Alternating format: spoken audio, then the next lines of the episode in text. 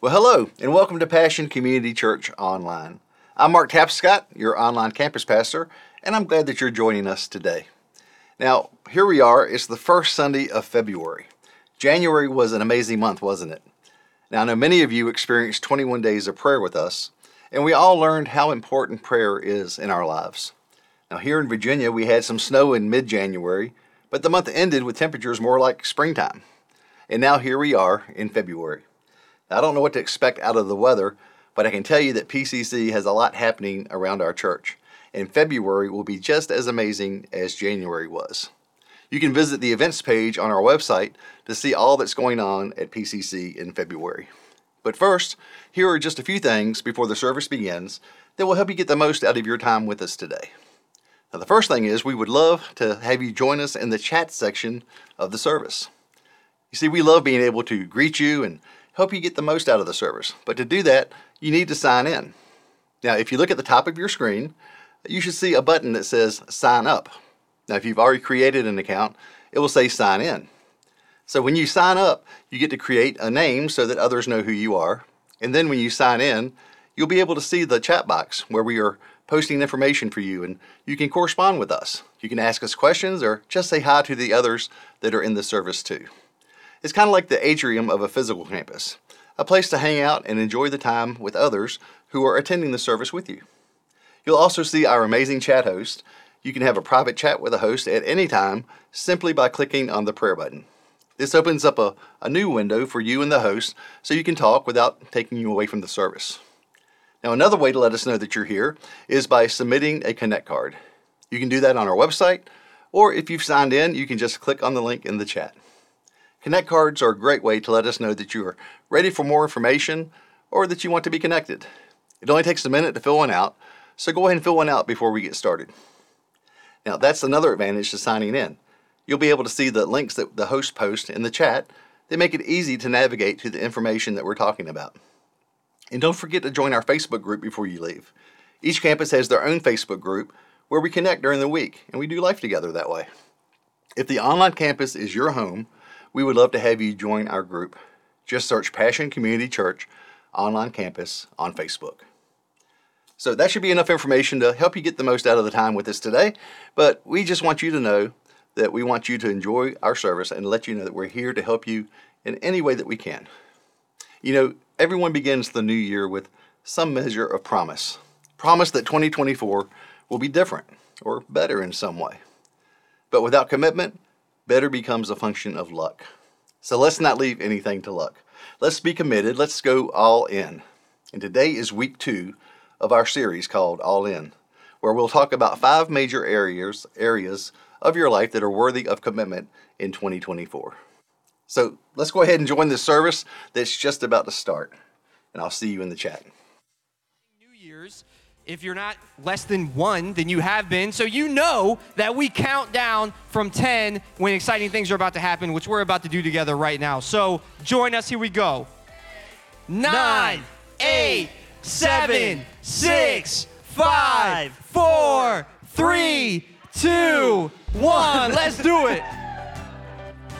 All right, welcome to church, wherever you are. Let's sing it out. Here we go.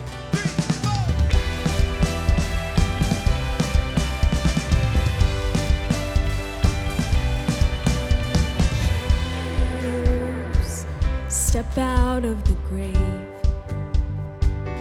break into the wild, and don't be afraid. Run into wide open spaces, graces waiting for you. Dance like the weight has been lifted, graces waiting. Where the Spirit of the Lord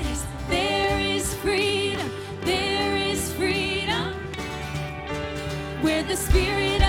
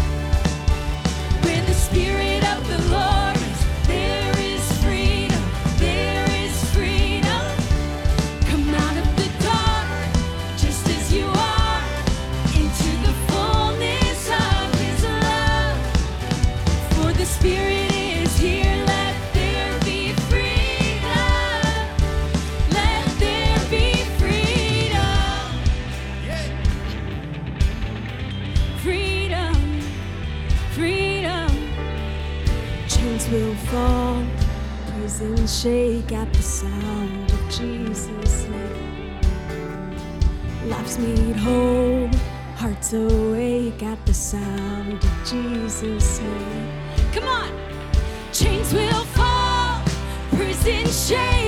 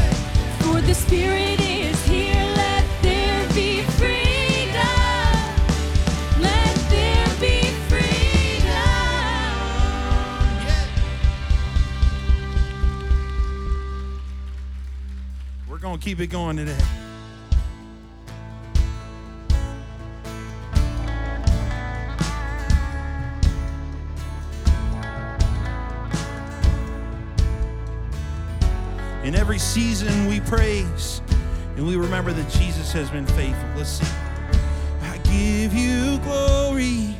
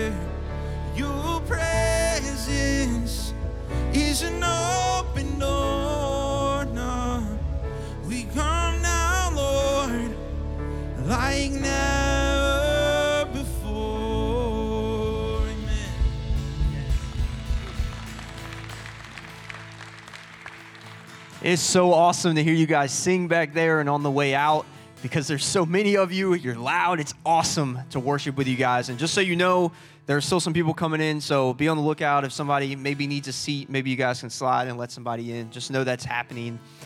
But guys, whether you're praising God for what He's already brought you through today or you're praying for a breakthrough right now in your life, God has made a promise to each and every one of us. And I want y'all to internalize that and know that He is with you and He's never going to stop being there. We want to thank you for being here to help us declare that today. You guys can go ahead and have a seat.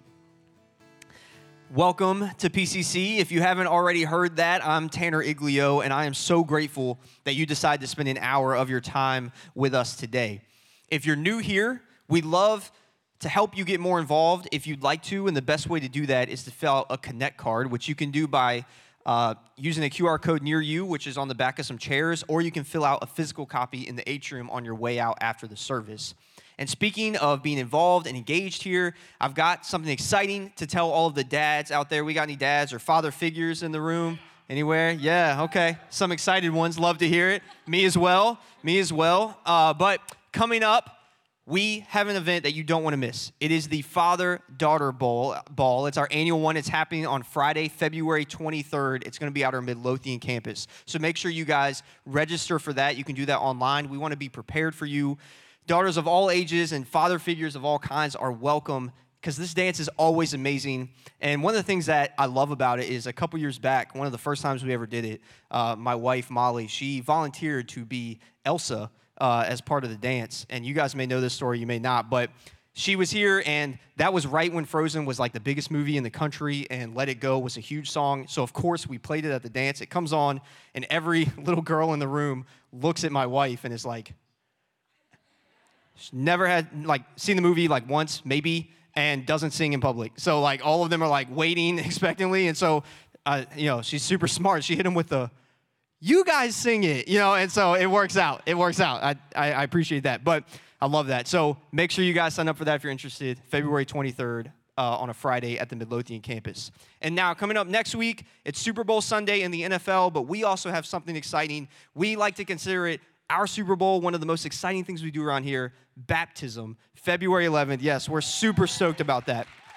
So that is next week. We have a Powhatan campus baptism, which means it's going to be in this room right after third service. And so if you're interested in being baptized, you can fill out a form online. You can search baptism on our website. You can fill that out. You'll hear from me this week about that. But also, even if you're not getting baptized or know someone who is, you are more than welcome to come be a part of that moment for people because it's awesome. We celebrate big time and it's always a blast. So come join us after third service to celebrate others declaring that Jesus is the Lord of their life. And last week, we kicked off a series called All In, where we're talking about commitment because we believe that you become what you're committed to. And we believe that one of the best things that you can be committed to is your faith. And you don't have to go far to find someone who whose life has been changed by making the decision to go all in here at PCC. But it's not just people who are in this room or who are watching online who've gotten to experience that. It's actually happening behind prison walls in Virginia as well. Every week, our prison ministries pastor, Rob Tofert, and a team of volunteers, they do church inside the Virginia Correctional Center for Women and the Nottoway Correctional Center for Men, if you didn't know that. And it's awesome to hear stories that come out of there. Recently, one of those stories was about a man in Nottoway who was impacted by one of the messages that we did about prayer. After hearing this particular message, he said, I had no idea how to pray, and I was terrified of, of doing it, but I didn't realize how easy it could be. So when he said that, Pastor Rob requested for this man, How about you pray right here? And, my, and the man, he just prayed right there on the spot. He just experienced this, and now he has this vibrant prayer life with Jesus where his life can be changed because of that moment. And whether you know it or not, you are a part, you are a huge part of making that life change happen. Because when you give here, you make it possible for us to go into places like Nottoway and VCCW. You're helping those men and women learn about how they can have a relationship with God, a personal relationship that includes life changing prayer. So if you're already giving, we want to say thank you because we try to tell you all the time, but it matters and it is impacting people in the kingdom of God. And if you'd like to start being a part of that today, you can do so safely and securely online through our website, or you can drop a physical donation in one of the boxes on your way out. But regardless, we want to take a moment to pause and pray because God makes all of those things happen when we're faithful with what He's given us. So, would you guys bow your heads with me? God, it's amazing to think that we get to be a part of what you are doing. You've gifted us with so many things. We're so blessed. And when we give some of those things back, you do even more with those resources for other people. So, God, we just acknowledge your goodness and we say thank you for letting us be involved. God, it's in your name that we pray. Amen. I invite you guys to stand back up and continue worshiping with us.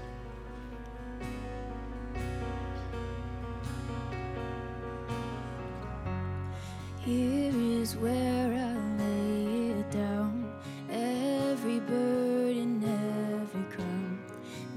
is my surrender. This is my surrender. Here is where I lay it down.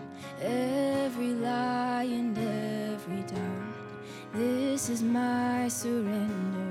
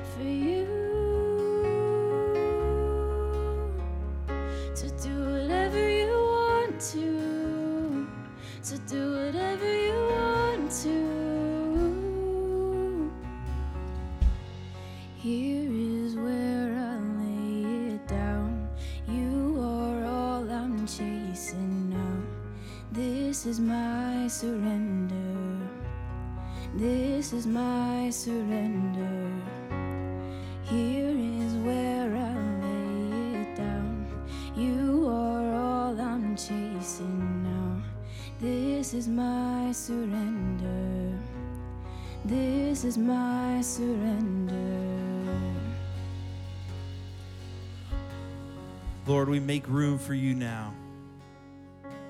This is where we lay it down. God, we ask that you would do whatever you want to. Lord, speak to us. Help us to hear what it is you have for us today, God. And may only your name, your name alone, be glorified and made more famous, God. We love you. Go ahead and have a seat.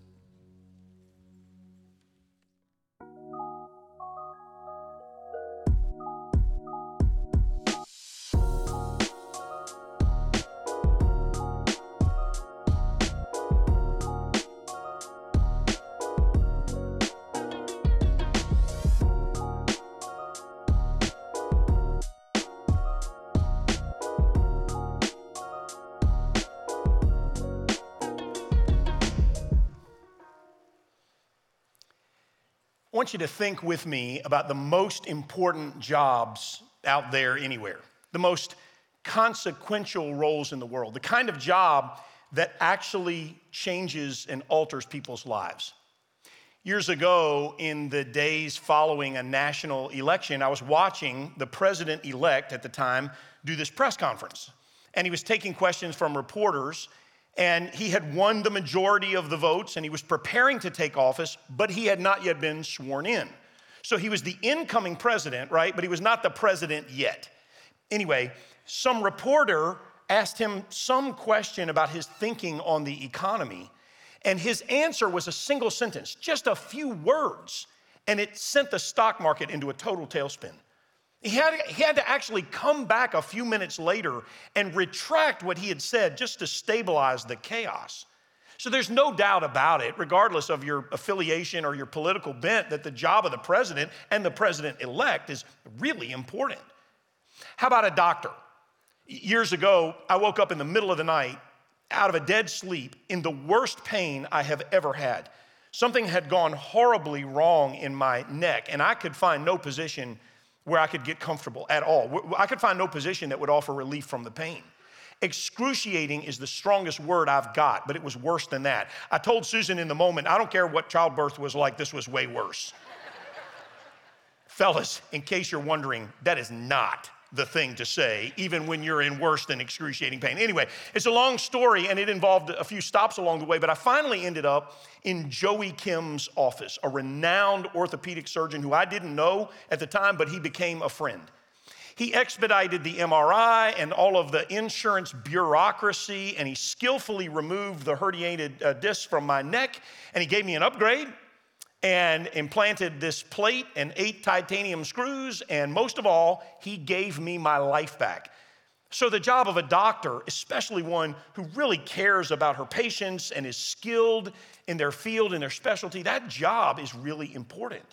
Now, we could go on. I could make the case that the framer that put the bones of your house together and the mechanic that gets your car running and the chef who cooks your anniversary dinner and the technician who keeps Facebook working all have jobs that are really important. You know, let's take back the Facebook dude. It, it, we, the world would be better without him. Anyway, the, the point is that there are lots of jobs that make people's lives better. They're really important. But there is one job that is more important than all the rest. I would argue that it's more important than the presidency or a cancer researcher or a first responder, as important as those roles are, because this job, it holds the literal future of the next generation in its hand. This is what I'm talking about. She was just a few days old there. You can't quite see it in the picture, but she's got her hand wrapped around my finger, which is sort of the way she lived the rest of her life. This is my son, Daniel, the next kid that came along. And then Joshua. I had a beard twice in my life. Susan hated it. The two loneliest seasons of my life, if you know what I mean. Uh, those days are over now. I, I loved being a dad and raising these kids. And with the arrival of each one of them, I had this renewed sense of the profound responsibility that God had entrusted to me and to Susan. No one else on the planet got selected by God to have more influence over these three people for the first two decades of their lives. And those two decades would be the most formative for the whole of their lives. So I think about it like this you, you got to get elected to have the influence of the president. And you got to be selected by an entrance committee to go to med school and have the influence of a doctor. And you got to go through years of training to have the influence of a teacher. But to be a parent, technically speaking, all you've got to have is biology. And I'm not talking about the class. Unless you adopted your kids, which makes you just as much a parent as anybody else. But beyond the technical contribution that you make as a mom or a dad, on a higher level, the influence of a parent is imparted on you by the decision of God Himself. He looked across the span of billions of people and He decided that we were to raise that kid and that kid and that kid. My job as a parent, our jobs as parents, are not just to get our kids to adulthood alive, but to get them there well, healthy, and respectful of others, and good citizens, and knowing who God is and loving Jesus. So, time out for just a second. In this series, what we're talking about is going all in on the things that are most important because Maybe you've heard this before. You become what you're committed to. So, if you want to have a great marriage, and if you want your finances to be a source of joy and not anxiety, and if you want to own your calendar instead of it owning you, and if you want to be the best parent to your kids, and if you want to be a person of deeper faith, all of those things require only a true all in commitment for you to achieve them because you become what you're committed to when it comes to parenting. I've never met a parent who didn't want to be good at it, but I've met many parents who thought they were falling short. So there's a gap between the parent that sometimes we think we should be and the parent that we think we are. And it would be naive to believe or to claim that I could close that gap in a half an hour or so. But I think I can help us move the needle a little bit, get us moving a little more in the right direction the work of becoming a great parent isn't something you can delegate, only you can do it. But you can do it. You can become a great parent if you're committed to becoming a great parent. And that's what I want to help you do today. Underneath of solid parenting is this philosophy uh, that comes from a famous and often misunderstood proverb. This one here direct your children onto the right path, and when they're older, they will not leave it. Direct your children onto the right path, and when they're older, they will not leave it. Now, the reason this is often misunderstood is because people read it like it's a promise. And people get mad at God because they say, Well, I did this and then it didn't happen because they think this is a promise. In fact, it's been taught by well meaning preachers and church leaders through the years like it's a promise, but I, I'm telling you, this is not a promise. It's more like stacking the odds in your favor. Most of the Bible's Proverbs, you know, there's a whole book called Proverbs. Most of them are less absolute cause and effect guarantees, and more, if you do this, you will raise the probability of an outcome. So this would better be translated something like direct your children onto the right path. And when they're older, there is a greater likelihood that they will stay on that path or return to that path. But that's kind of clunky. isn't it? Probably disqualifies it from being a proverb because proverbs kind of have an air of poetry about them. Still, the question is the question for us is what does it mean to direct your children onto the right path? I want to help you with that today. And in the process, You might be thinking, well, this won't apply to me, but here's the truth we're gonna hit all the seasons that many of us are in today, from parents of small kids all the way to if your kids are grown and, and have moved out of your home. So, whether you have kids and even if you don't have kids, I also want you to lean in because this is probably gonna help you one day. There are four major stages of parenting, and each one requires a bit of a different strategy and philosophy in order to direct your children onto the right path. So, stage one is the stage of caregiving. You know what this stage is, right? It's the stage of, of babies and rocking chairs. It's the era where they get on the floor and they're rocking on all fours, their hands and their knees. They're intrigued by something that's just inches away from their face, right in front of them, and you're on the floor with them. Sprawled out, eye level with them, smiling in anticipation, and you're saying something like, You go, you got this, you can do this, you can crawl, go get it.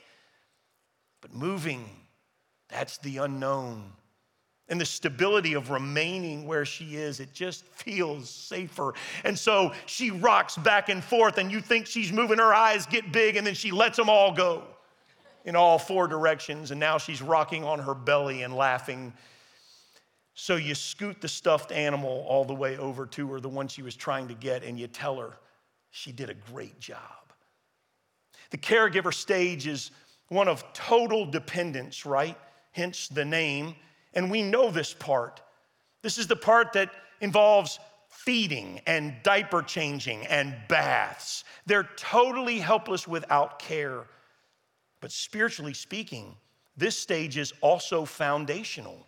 It's well documented now. You probably know this part that babies in the womb hear and identify with the voices of their parents, especially their moms for, for obvious reasons, but also their dads. I used to talk to my kids before they were born. Sometimes I would read to them. Often I would pray for them. We were not strangers when they entered the world. They already knew us, they already knew the sound of our voices because we were intentional about that. And here's the thing if it's true for babies with their biological parents, why would it not be true for babies and their heavenly parent? We read them books as babies and toddlers. We teach them our language. We teach them to recognize colors and shapes and animals. And if it's not too soon for that when they're infants, why is it too soon to teach them about spiritual truth? Truths like God made the colors and the shapes and the animals. Truths like God made them and God loves them and Jesus wants to be their forever friend. We know, we know that infants don't understand all the words we say to them, but we say them anyway because we know that they'll get it over time. So during the caregiver stage, a part of directing your child onto the right path is not just meeting their physical needs, it's also meeting their spiritual needs too.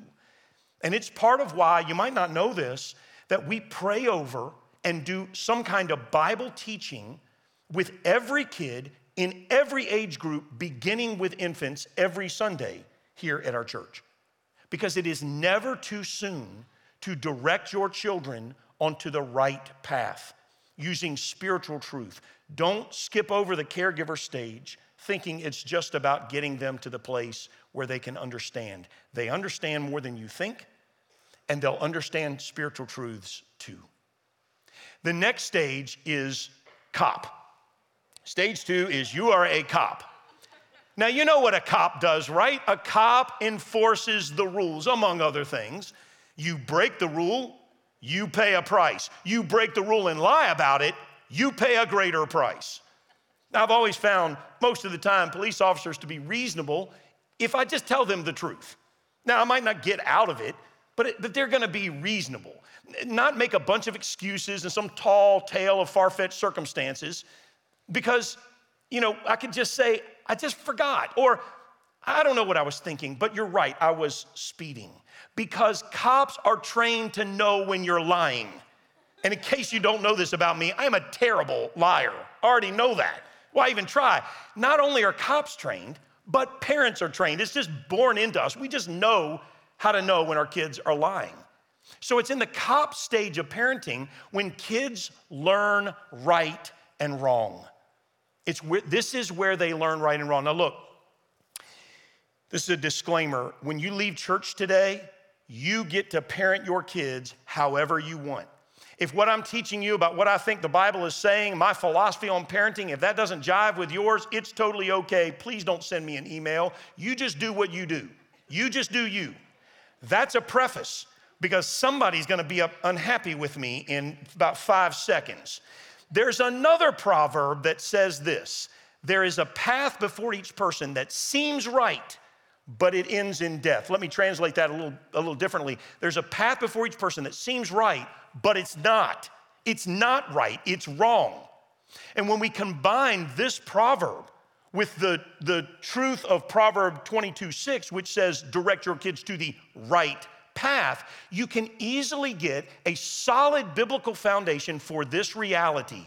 There is a right and there is a wrong. And our job as parents, especially in the cop phase, is to teach your kids the difference between right and wrong. I'm not talking about preference. I'm not talking about personal preference. Permit me a bit of a tangent. There are two kinds of people in church today. There are the start the dishwasher only when it's jam packed fullers, and there are the run it every night even if it's emptiers. You know who you are. Don't raise your hand, right? I'm the former, Susan is the latter. I just cannot understand why we're running the thing, hot water, heated, dry, two hours of electricity, when there are two glasses on top, a plate and three spoons on the bottom. Drives me crazy. Now, Susan will tell you that when you do it my way, the thing is so jam packed, crowded full that not all the dishes get clean. My rebuttal is we're going to save $12.06 this year. So what if we have to wash a couple of forks? Now, the truth is, the truth is, neither way is right and neither way is wrong. I'm asking you as friends not to tell Susan I said that because I keep telling her that she's wrong. But here, but this is in all seriousness. How you, well, your dishwasher loading philosophy is a preference. What this proverb is teaching about is actual right and wrong. And there's this parenting philosophy these days which seeks to eliminate or almost eliminate completely the word no. This is the part where somebody gets mad. You're pulling out your phone, you're, you're getting ready to crank the email, save the email. The parent's job in the cop phase is to direct your kid onto the right path precisely by telling them no to what is wrong. Of course, the parent that says no to everything, that, that never says anything positive, there's something wrong with that too. Of course, there is. But part of directing your kid onto the right path is saying things like, no, we don't hit other kids. No, we don't throw our food. We direct them to the right path when we teach them to say, I'm sorry, what I did was wrong. When I hurt someone or hurt someone's feelings or when I misbehave, life goes better for your kid later when early they learn right from wrong and the consequences of doing what is wrong. I could say a lot more about that. I had a whole spiel about consequences, but we have to move on. Stage uh, three is the stage of being the coach. Directing your kid onto the right path is about making them do the right thing and not allowing them to do the wrong thing in the cop phase you actually sort of make them do what's right and you prevent them from doing what's wrong to the extent possible. And you have a lot of control in the cop phase. But stage three, the coaching phase, this is where parents make the subtle but critical shift from playing on the field with your kid to coaching them from the sidelines. Years ago, they needed a soccer coach for our youngest son, uh, Joshua, for their team. And they were little kids. Like if you've ever watched this with little kids playing soccer, they don't play soccer. No one plays position. It's sort of like a mob of feet. It's like a cloud of kids just chasing the ball wherever it goes. Except for the goalie. The goalie is in the goal picking flowers and observing nature until the ball gets near and all the parents scream her name and she stands at attention and, you know, whatever. So I agreed. I said, yes, I'll coach. And, and I spent every Saturday for three months yelling at the top of my lungs, running up and down the sideline, and it didn't matter at all. No one was listening. All I got from the deal was a scratchy throat and a weak voice that I had to nurse because church was the next day. This is how many of us feel during the coaching stage of parenting, which is really the adolescent years. It begins around 13. There's no hard lines on this, but somewhere around when they become a teenager and it ends, it, it lasts all the way until they finish high school. So we think when we're in this phase that we're yelling, but no one is listening. All we get are rolling eyes and closed doors and AirPods turned up so they can tune us out. And sometimes, right, we get attitude and pushback and tears and frustration. And, and I, I know this is hard, but the truth is, it's a part of the process because coaching is critical to directing your kids onto the right path. See, here's the thing and, and listen up, if you checked out, this is really important. The coach doesn't play the game, he makes decisions that affect the game for the players who are actually in the game. The coach does not play the game. She makes decisions that affect the game for the players who are actually in the game, and those players are your, your kids, your teenage kids. So while you're not living your child's life at when they're 14 years old, you might think you can make their decisions for them, you really can't. As the coach though, you do control some of the game time.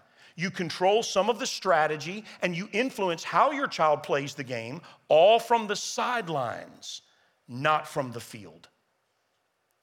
I think about it like the way that I taught my kids to drive. I got to teach all of my kids to drive, and I really, really enjoyed it except when I thought I was going to die, which did happen frequently.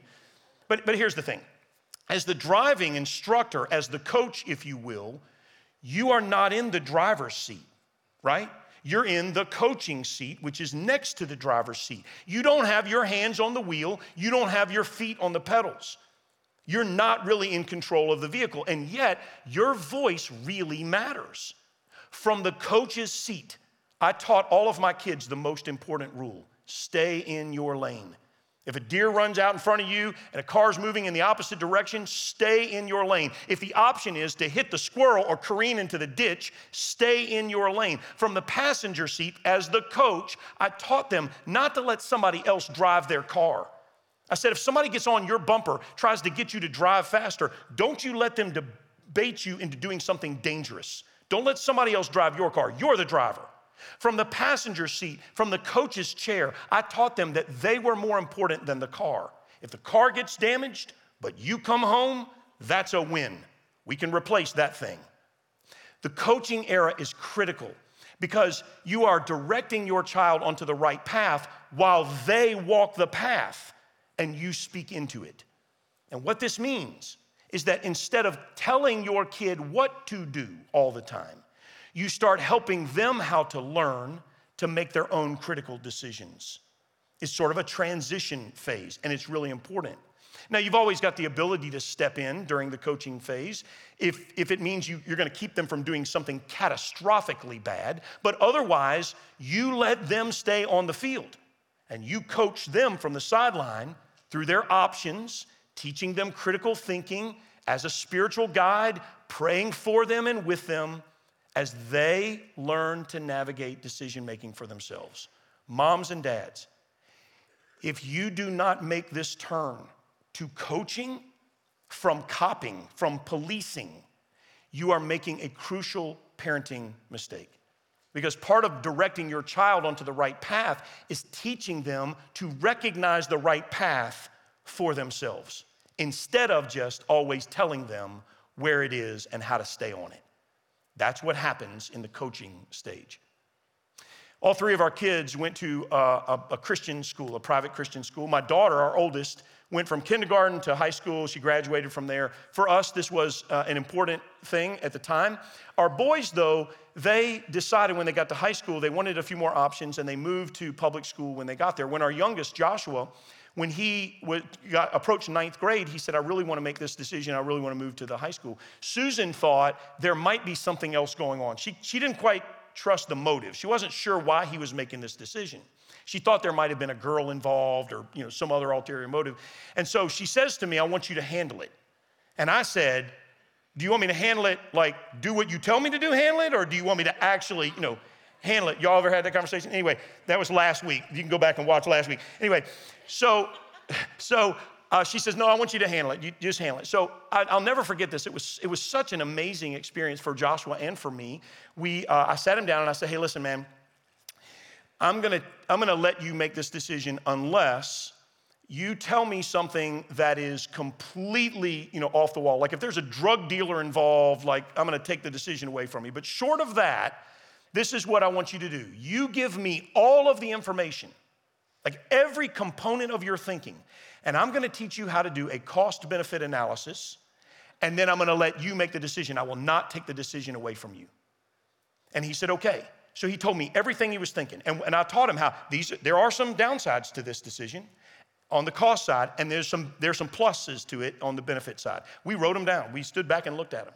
We did this over a, a, period of time, uh, not a long period of time. And after a while, I looked back and I said, Do we have it all? Is everything here? Yeah, everything's here. I said, Well, what do you think? He said, You know, I've, I've given it a lot of thought. I think, I think I'm going to make this move. Excellent. In the process, what I taught him was that I respect his ability to make a decision, and I taught him some critical tools for making the decision, and I taught him that I, I understood that he was growing up. I prepared him to make decisions for himself. That's what the coaching stage increasingly looks like as your kids uh, get close to adulthood. And then you get to the final stage, stage four, the consultant. Now, if you do the first three stages well, you might earn the honor of becoming your child's consultant. This is the era that we're in now with all of our kids because all of my kids are grown, they're all adults, and I am not entitled to be their consultant. I don't have a right to be the consultant. I earn it, and I have to keep earning it, or I will lose the job.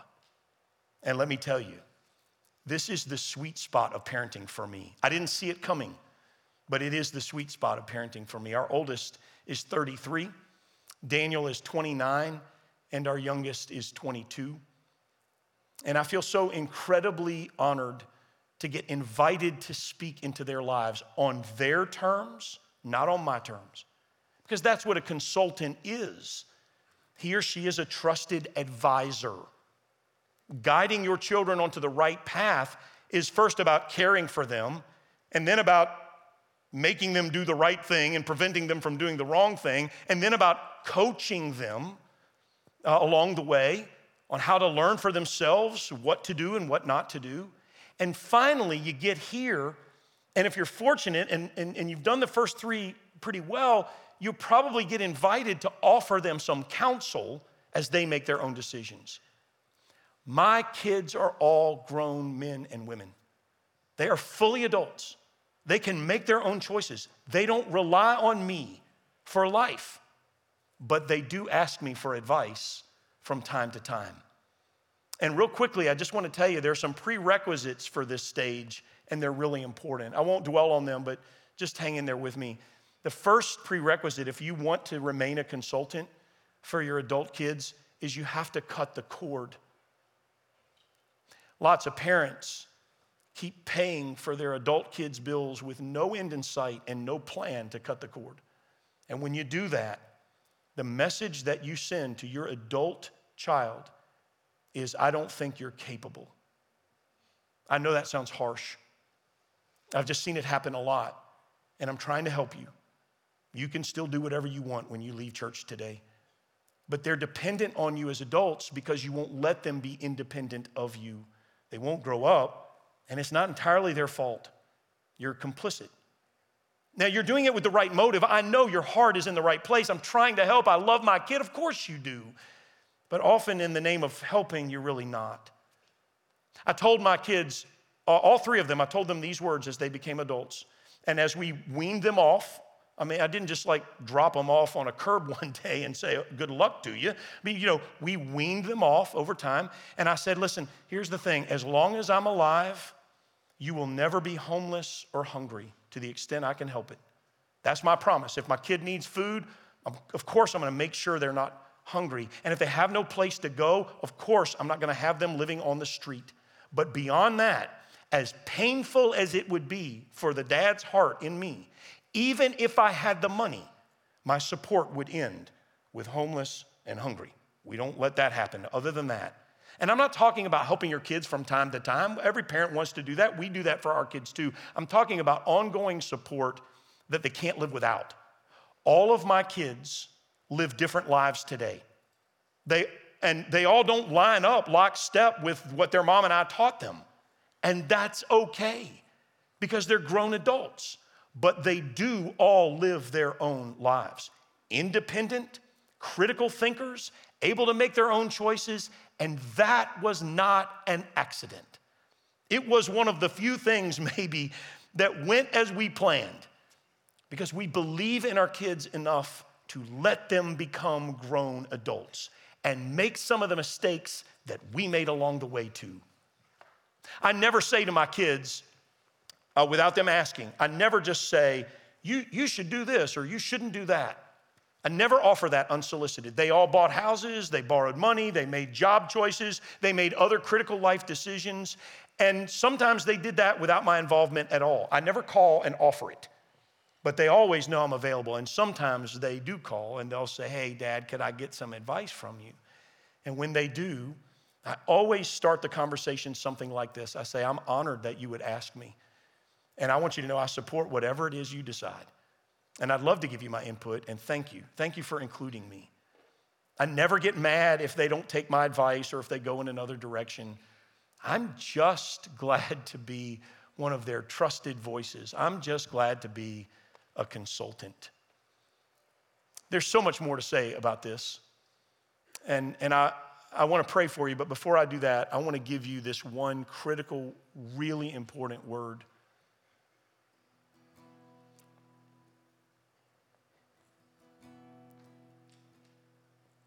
It's over before you know it. It's, it's over before you know it. If you're a parent and your kids are still at home, you're gonna wake up tomorrow and they'll be gone. And the next thing you know, it's just over.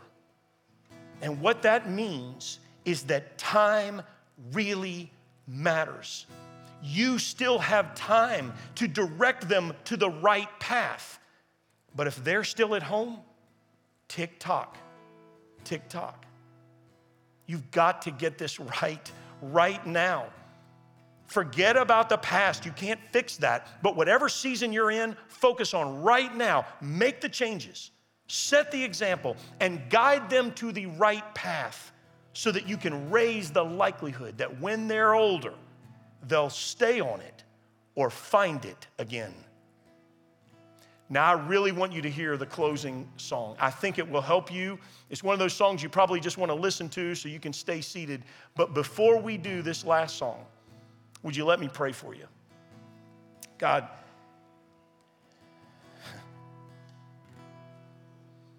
we just want to thank you for the great privilege it is to be parents, those of us who you entrusted with with raising kids. I, I don't know why you picked me for that job, but we're just so grateful.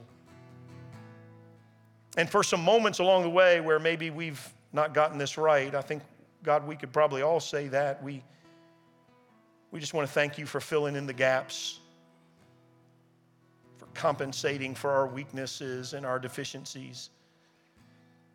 Most importantly, Lord, we want to recommit to you today to direct our kids to the right path, whatever stage that means we're in. Help us to set the example, show them what it looks like to follow you, and help raise our kids in the way that they should go. Thank you again, God, for entrusting us with this great privilege. Make us great parents. We pray through the power and in the name of Jesus, amen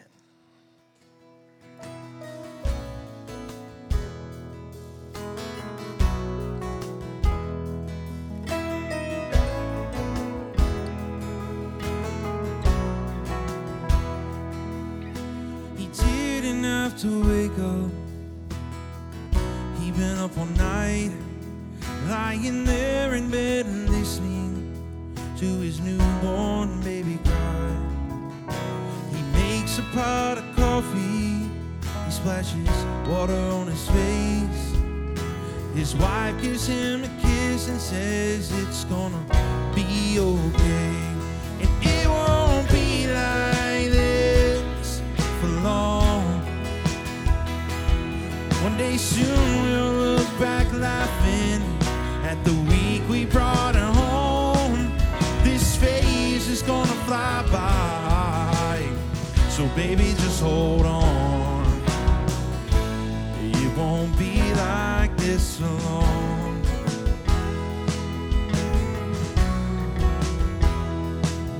Four years later, about 4:30, she's crawling in their bed. And when he drops her off at preschool, she's clinging to his leg. The teacher peels her off of him. He says, What can I do? Says, Now don't you worry, this'll only last a week or two. And it won't be like this for long. One day soon you'll drop her off and she won't even know you're gone. This phase is gonna fly by if you can just hold on. It won't be like this for long. Someday soon she'll be a teenager, and at times he'll think she hates him. Then he'll walk her down the aisle raise her veil. But right now she's up and crying, and the truth is, is he don't mind it as he kisses her goodnight. She says a praise.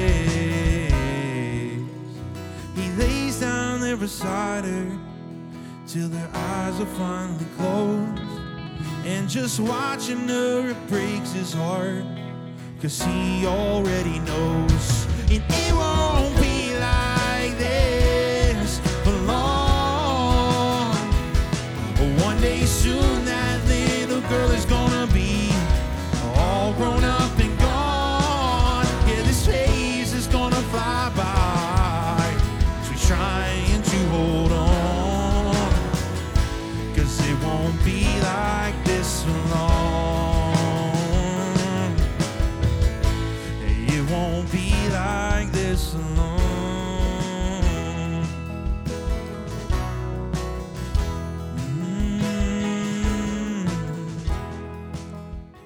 You can direct, your kids onto the right path by identifying and embracing what stage of parenting you're in.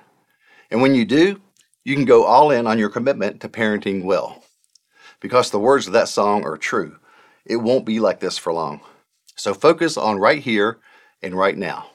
Thanks for being here today. Come back next week as we continue our All In series. We'll see you then.